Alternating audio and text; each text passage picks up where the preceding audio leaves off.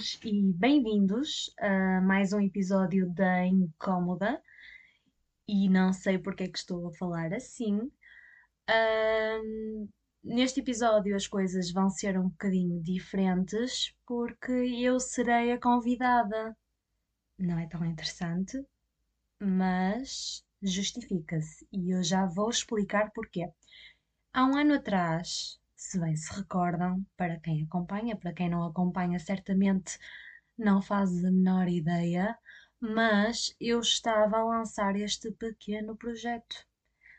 E, yay, pronto, achei que seria giro um, assinalar o feito, porque foi um compromisso da minha parte, com algumas lacunas, um, eu reconheço, mas ainda assim, ainda cá estou e vamos só valorizar isso, não é? E pronto, eu hoje serei a única convidada.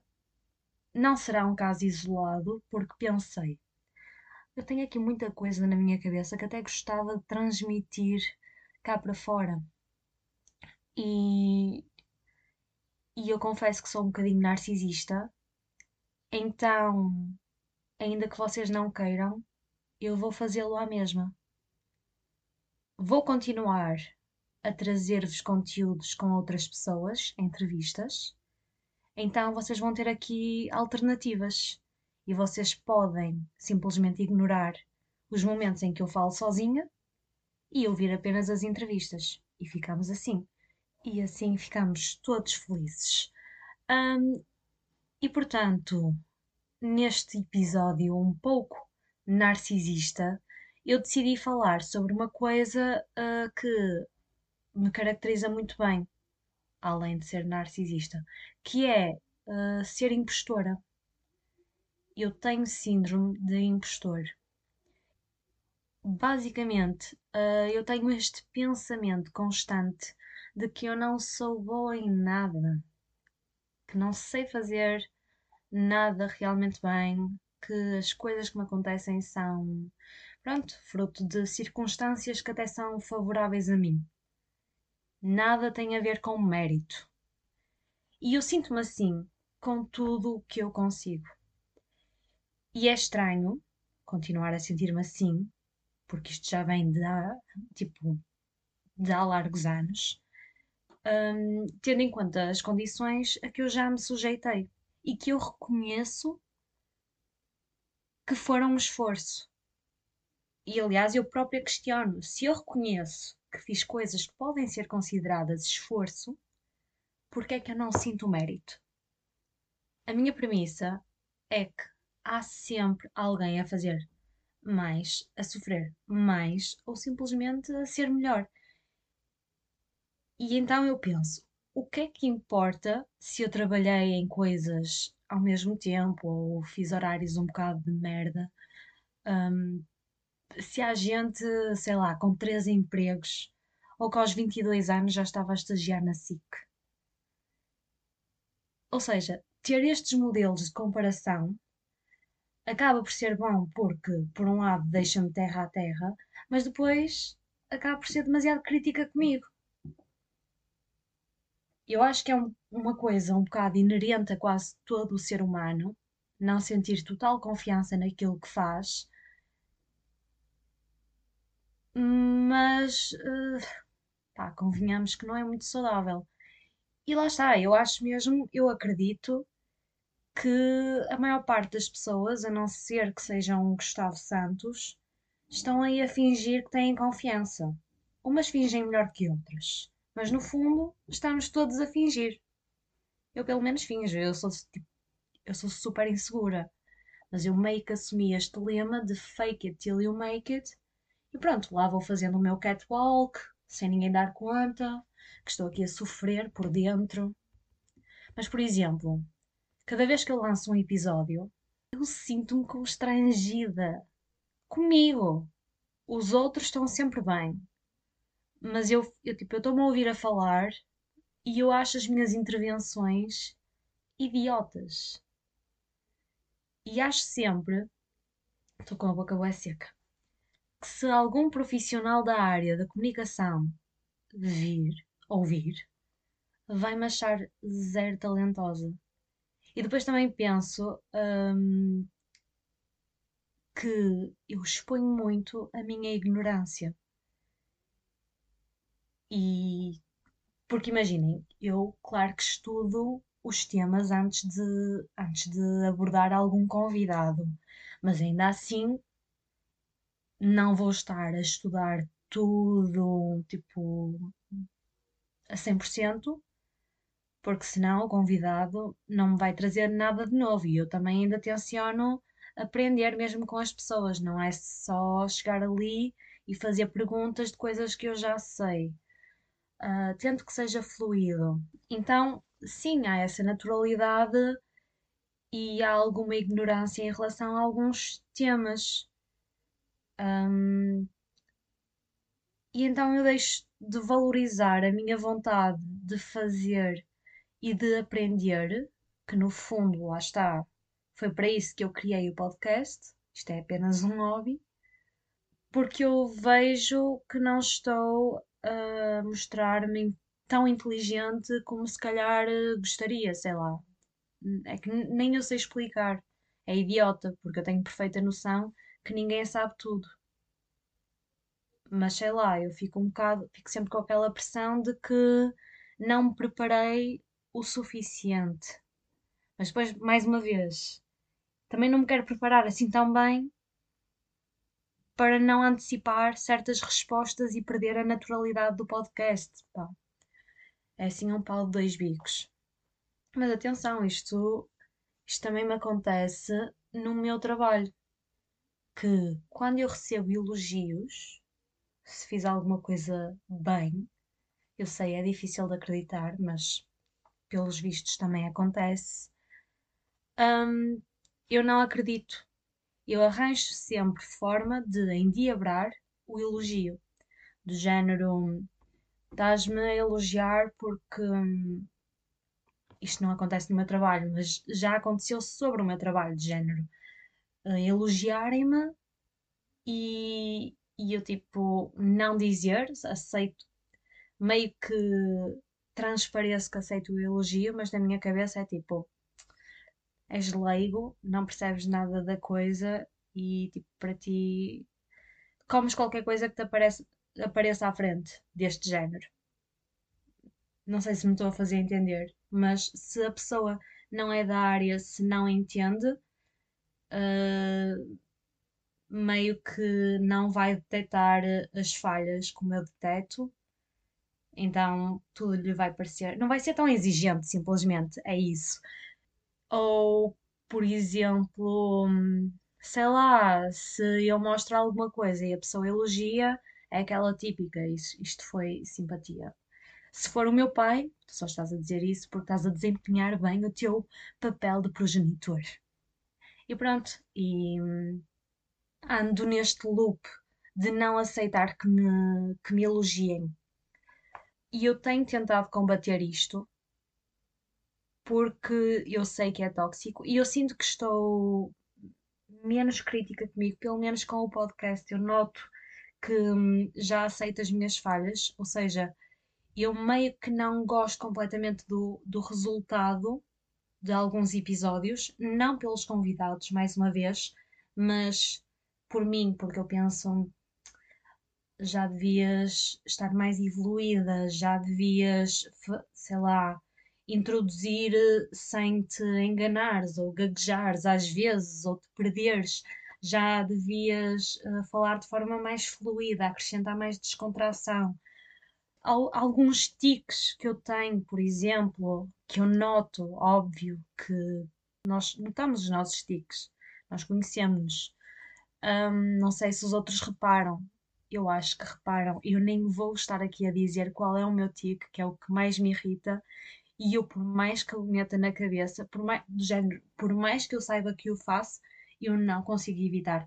E mesmo eu gravo e eu penso, ah, hoje não, não aconteceu. E depois vou a ver o computador e foda-se, aconteceu. É muito irritante. E eu não vos vou dizer qual é, porque eu já sei que se vos disser, vocês vão estar sempre a reparar. Mas lá está, tudo isto é um bocado tóxico e eu sinto que tenho, tenho sido mais leve comigo, porque, pronto, ainda tenho, ainda noto estas falhas, mas já encaro, hum, a coisa como, olha, mas melhoraste um bocado aqui e continuas a fazer, a gravar os episódios, e isso é bom. E isto é um processo. Pensa em ti quando começaste. O primeiro episódio, a forma como, como tu te viste, não foi nada positiva. E tu agora já não, não detectas tantas falhas. Sei lá, é, é o progresso. Já aceito o progresso. É basicamente isso. Mas ainda há muitas coisas que eu me sinto insegura. No meu trabalho, por exemplo, que eu dou de caras com profissionais que eu admiro e fico, fogo, eu nunca vou ser uma pessoa tão competente como eu comparo-me imenso. E eu sei que se uma amiga minha, ou uma pessoa que, me- seja querida, que me seja querida, eh, que me dissesse que pensava estas coisas sobre si, eu não lhe ia permitir pensar isso. E eu ia tentar fazê-la acreditar que ela é incrível. Comigo é sempre: tens de trabalhar mais, tens de ser melhor. Ou até agora não, não revelaste valor. Porque lá está, é, é muito fácil sermos duros connosco. E, como podem perceber, eu tenho consciência do meu problema, ou seja, é o primeiro passo, ter consciência, não é? Assumir. E claro que é muito bom eu já ter consciência disto, é, é sempre o primeiro passo, assumir, mas é difícil desconstruir. E depois eu sou perseguida por um receio de estar sempre a fazer mal as coisas. Eu já disse aqui, mas para vos exemplificar, eu cada vez que entrego um trabalho, eu fico tipo, por exemplo, em jornalismo, ainda por cima, eu faço um artigo e eu entrevistei as pessoas. Eu bati o texto da entrevista, eu tive a ouvir o áudio, sei lá quantas vezes para me certificar que aquelas foram as palavras. Mas eu depois de, estar, de ser revisto pelos meus editores, que eles revêem aquilo, eles perguntam, Carolina, mas é assim? Mas, hum, sei lá, tipo, eles cer- certificam-se de que as informações estão corretas. E eu mesmo assim fico naquela dúvida, pá, e se eu interpretei alguma frase mal? A pessoa vai criticar alguma coisa, não vai estar do agrado. É um medo constante de que alguém, de repente, vai tipo, apontar-me o dedo e expor as minhas vulnerabilidades. Que- Basicamente, tudo isto é este medo de eu vou ser exposta a qualquer momento. A qualquer momento, as pessoas vão perceber que eu não sou isto que transmito. E isto tudo também acaba por ser engraçado, porque ao mesmo tempo que, que eu me aponto tanto o dedo, eu tenho aqui uma coisinha que me diz que eu devo continuar a perseguir aquilo que quero nesta área da comunicação e, e que me diz que, no fundo, até tenho algum jeito para a coisa. Nada do género eu sou o melhor, mas tipo, és mediana e está ok. É ok seres mediana, desde que coloques esforço e sejas humilde. Eu sei que isto é aquilo, é, é um bocado clichê, mas é verdade, porque no fundo nós estamos a trabalhar com pessoas com as mesmas fragilidades e inseguranças, a não ser que sejam Gustavo Santos, mas vamos supor que não. E por isso, se essas pessoas sentirem empatia connosco, vão permitir que nós cresçamos. E é difícil não sentir empatia quando a pessoa é humilde e esforçada, ou até só esforçada, porque é aquela coisa de não é o melhor, mas esforça-se e sabemos que podemos contar com ele, porque isto acho que é o que é mais valorizado. A minha estratégia até agora, hum, reconhecendo o meu meio termo nas coisas, foi sempre aprender de tudo e esforçar-me. Ou seja, eu sou meio termo na qualidade, mas eu esforço-me para ser sempre melhor e fazer as coisas bem. E por ganhar valências. Eu tenho amigas que me dizem: Ah, mas tu és toda despachada e sabes o que queres. Gente, não. Eu sempre fui para tudo com muito medo. Eu lembro-me de quando fui à Fundação FM pedir por um estágio e eles propuseram-me fazer o programa da manhã. Eu nunca tinha feito aquilo. Iam ser duas horas em direto, em horário nobre. Quando me disseram aquilo, eu fiquei, eu fiquei em pânico. Mas eu podia recusar. Não. Foi fácil não recusar. Não, porque o meu medo de falhar e mostrar aquelas pessoas que eu, na verdade, era só uma catraia sem experiência, era enorme. Eu sentia que ia ser completamente descoberta. Mas felizmente fui minimamente lógica e disse sim. Mas eu fui para casa a pensar que tinha cometido o maior erro da minha vida, porque eles vão descobrir, isto juro que foi a minha cadeira, não sei se ouviram. Eles vão descobrir a merda que tu és e vai estar imensa gente a ouvir o programa e tu vais ser alvo de chacota. Mas às vezes tem de ser assim. Nós temos, temos de nos lançar só de cabeça. É, lá está, virar as costas aos medos e sujeitar-nos à probabilidade de falhar. Eu também, o podcast também foi muito isso. Eu andava a adiar esta ideia há imenso tempo. Uh, há para aí três anos que eu dizia que queria fazer um podcast e sei lá, meio que como eu não confio em mim, meio que inventava hum, desculpas para não me atirar, que era tipo, ah, porque eu até tentei com uma amiga minha, mas ela, uh, ela não contribui, então tipo, não me vou lançar. Ah, como ela não quis, acabou por não se fazer. Então faz tu. Isto, isto era tipo uma vozinha da minha cabeça a dizer para mim: então faz tu. Se ela não quer, a culpa não é dela, ela não quer. Faz tu. E quando o meu estágio profissional ia acabar, no ano passado, eu estava super ansiosa. Então, e agora? Eu não tenho mais nada eu não posso ficar parada. Eu sei que não posso ficar parada. Faz aí qualquer coisa para as redes, para o online, o que seja.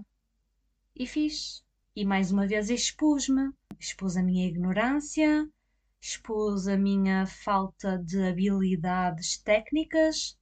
Um, o meu primeiro episódio eu nem, nem os fones tinha. Se o meu irmão não me começasse a dizer: Olha, tens de usar fones para não se ouvir o eco na tua sala, eu nem isso sabia, socorro. Mas sim, nós temos de falhar, uh, temos de tentar, e se falharmos, está tudo bem, porque tentamos. E é normal pensarmos no que é que os outros vão pensar. Eu, infelizmente, ainda penso muito nisso, mas ao mesmo tempo, nós temos de ter noção que, só vai julgar a nossa tentativa quem nunca tenta. E por isso hum, não interessa, porque essas pessoas só têm o gosto de ver os outros falharem, que é um bocado conforto para elas. É assim que justificam a preguiça delas, basicamente. E o que temos de perceber é que ninguém nasce ensinado, é preciso experimentar. Lá está, quando nós nos iniciamos numa coisa nova, quando a experimentamos, vamos sempre duvidar das nossas capacidades e até comparar-nos com outras pessoas uh, do género. Ah, ele, aquela pessoa na minha idade já sabia. Nós pensamos que já sabiam, mas se calhar não sabiam. Eu até gosto de ouvir pessoas a falar sobre os seus percursos, eh, em podcasts, em programas de televisão, o que seja, para limpar um bocado essa ideia de que o percurso dos outros é que foram fáceis e incríveis, porque nem sempre são. Toda a gente, ou grande parte das pessoas, se não tivermos uma almofada uh, do género um pai já com certas posições, pronto. Uh, porque quem tem não há mal nenhum, só estou a dizer que uh, é difícil ter essa, estar nessas posições mais facilitadas. Um, muita gente sujeita-se a coisas menos positivas para chegar a, a bons cargos. Uh, e mesmo assim, quando chegam, porque estamos em Portugal, atenção, mesmo quando chegam, não estão assim tão bem. Por exemplo, onde eu estou neste momento, eu consigo perceber isso. Que aquilo que transparece para fora não é a realidade. As coisas às vezes são melhores pintadas. O quadro fica sempre mais bonito do que o cenário realmente o é. Eu nem sei se existe uma, uma frase assim, mas se não existe, deem-me valor. Porque eu acho que foi boa. Eu acho que foi muito boa. Ou, é, ou isso ou, ou o cansaço está-me a afetar. São oito e um quarto da noite e já começa a complicar. Mas é isso, acho que no fundo, para acalmar este sentimento de impostor ou impostora, é ir experimentando várias coisas e ignorar um bocado os nossos medos um, e simplesmente tentar e sentir que nos esforçamos ou que pelo menos tentamos. Uh, e nós vamos continuar a pensar que os outros são e estão melhores, mas um, lá está, é mesmo mentira. Ninguém está completamente bem e a não ser que seja muito presunçoso, ninguém está compl completamente confiante daquilo que faz. Uh, até porque lembrem-se que eu pelo menos sinto sempre isto, e eu sei que há mais pessoas que já comentaram isto comigo também sentem, sempre que alcançamos um patamar, meio que já desvalorizamos. Eu, quando recebi a notícia de que vinha para a CNN, eu tive dois dias mesmo feliz e a não conseguir conter o sorriso. Estava mesmo, pá, não acreditava. E agora é só normal.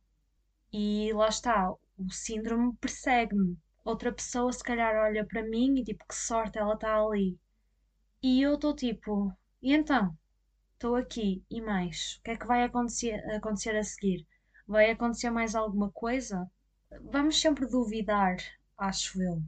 Ou pelo menos eu vou sempre duvidar. E sinto que vou, vou ter sempre este sentimento de que ainda, ainda tenho de provar o meu valor. E isso vai demorar. Pronto, uh, fico por aqui. Obrigada por terem ouvido. Um, lá está, mais uma vez, volto a dizer que vou tentar intercalar este tipo de episódios mais curtos com entrevistas.